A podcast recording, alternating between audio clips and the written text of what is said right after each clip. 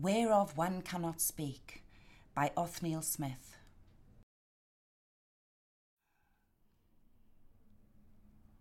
Now, I don't know if you've ever been in front of a firing squad.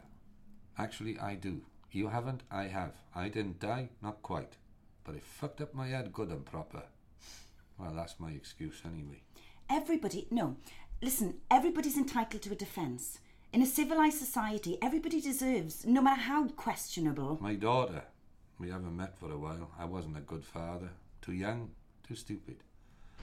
You walk around these days, you see men pushing prams. Different world. But she. I saw her on the television, on the courtroom steps, so beautiful, so capable. Nothing to do with me, of course. I wasn't there when she got clever. You don't have to tell me anything. I won't ask. I, I don't want to know. We just need to get you out of here. I joined the army straight from school. Ten years service, not the most dangerous time to be a soldier, except for Northern Ireland. that was a laugh. Got married in uniform. She liked the uniform. Afterwards, I got lost.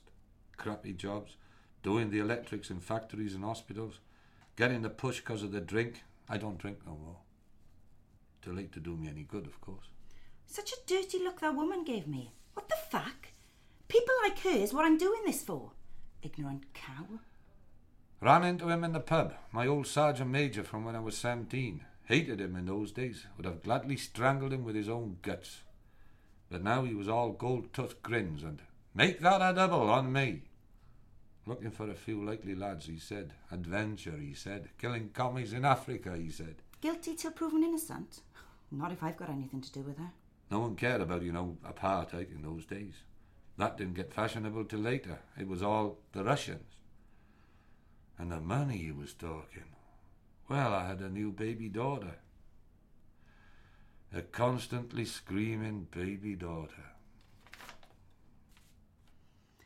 My university days? Oh, yeah. Spent a lot of time in the bar, working six hour shifts. Because my mummy and daddy weren't like other people's mummies and daddies. We didn't stand a chance. Captured almost the second we landed. Somebody tipped him off, weak link in the CIA, apparently. The sergeant major, they blew his head off straight away, no messing. The rest of us, thrown into a dark, stinking pit. Days turning into weeks, turning into things crawling all over you. That that smell, it, it it's always with me. The smell of shit and fear and stale sweat and even staler urine and death. Your own death. I come from nothing. My father? My father was a waster. My mother, she's. her nerves. I hold myself up by my. That day, dragged out into the burning, dusty sunlight, black faces, white teeth.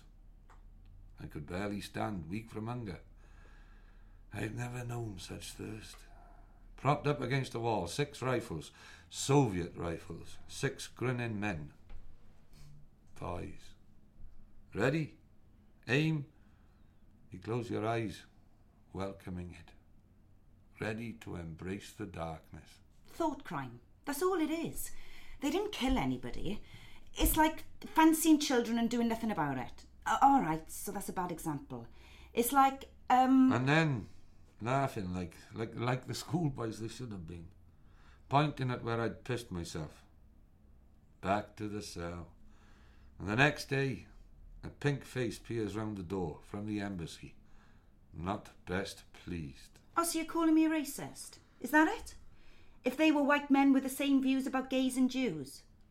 You're so naive. Where I live now, it's all Asians and Africans and students. It's good. I can hide. My father? We don't talk.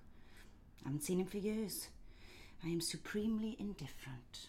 I wasn't much use to them when I got back. Even when I was there, I wasn't there.